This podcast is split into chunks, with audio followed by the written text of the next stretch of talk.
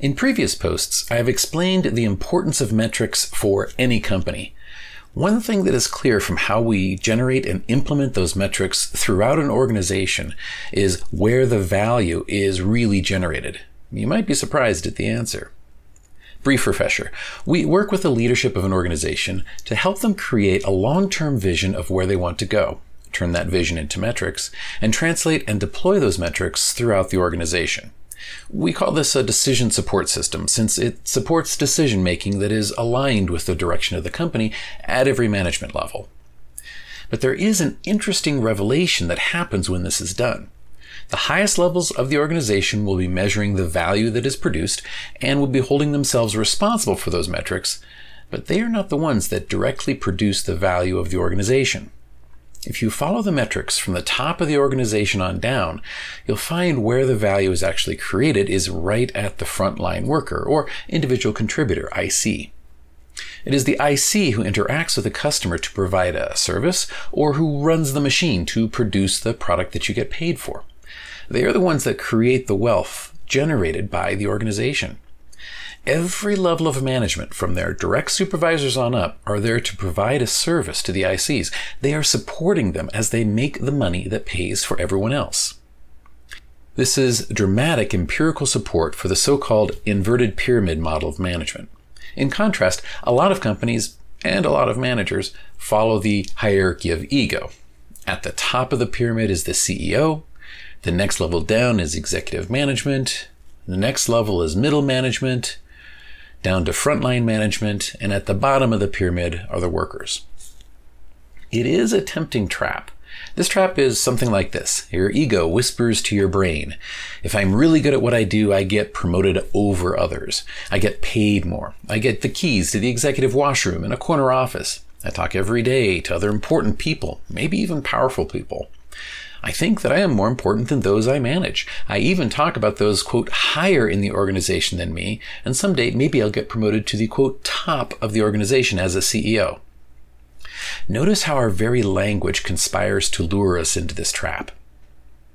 Of course, if you take a moment to think about it, the reality is that every level above the IC exists to support the ICs in their work to create the real value that is exchanged for the customer's money.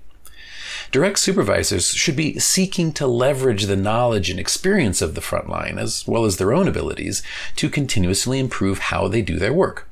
Middle managers look across their frontline managers' areas for ways in which they can support these supervisors in doing that, and for systemic issues that the supervisors might not be able to see all the way up to the CEO, whose job is it is to look out to the future, to do what is needed today to make sure the workers have the guidance, processes, and systems that they will need tomorrow. Creating top level metrics and cascading them down into the organization, see how the language betrays me? By nature demonstrates that managers have metrics related to organization and support, whereas the frontline workers, the ICs, have metrics related to the creation of value. This is the inverted pyramid model of management.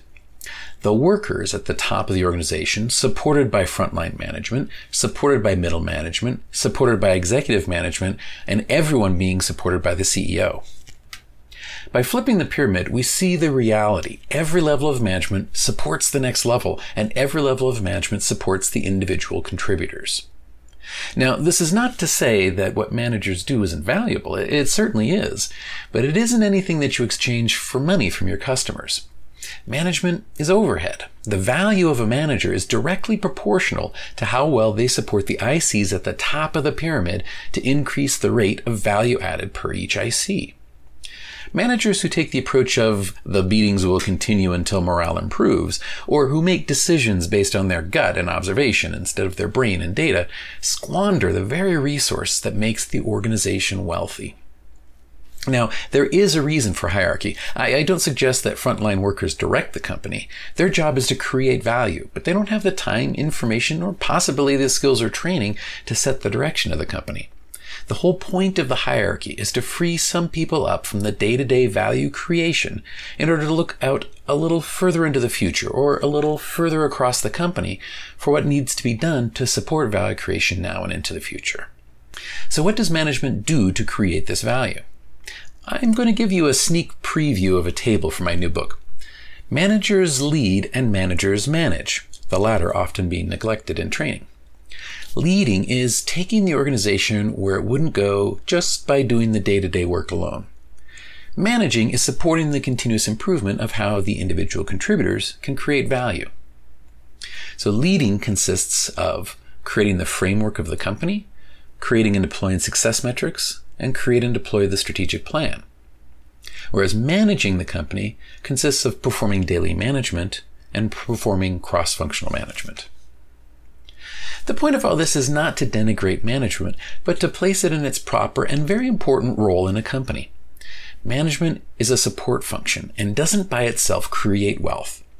Good managers think of themselves as servants of the real wealth creators and constantly seek ways that they can support them in doing so.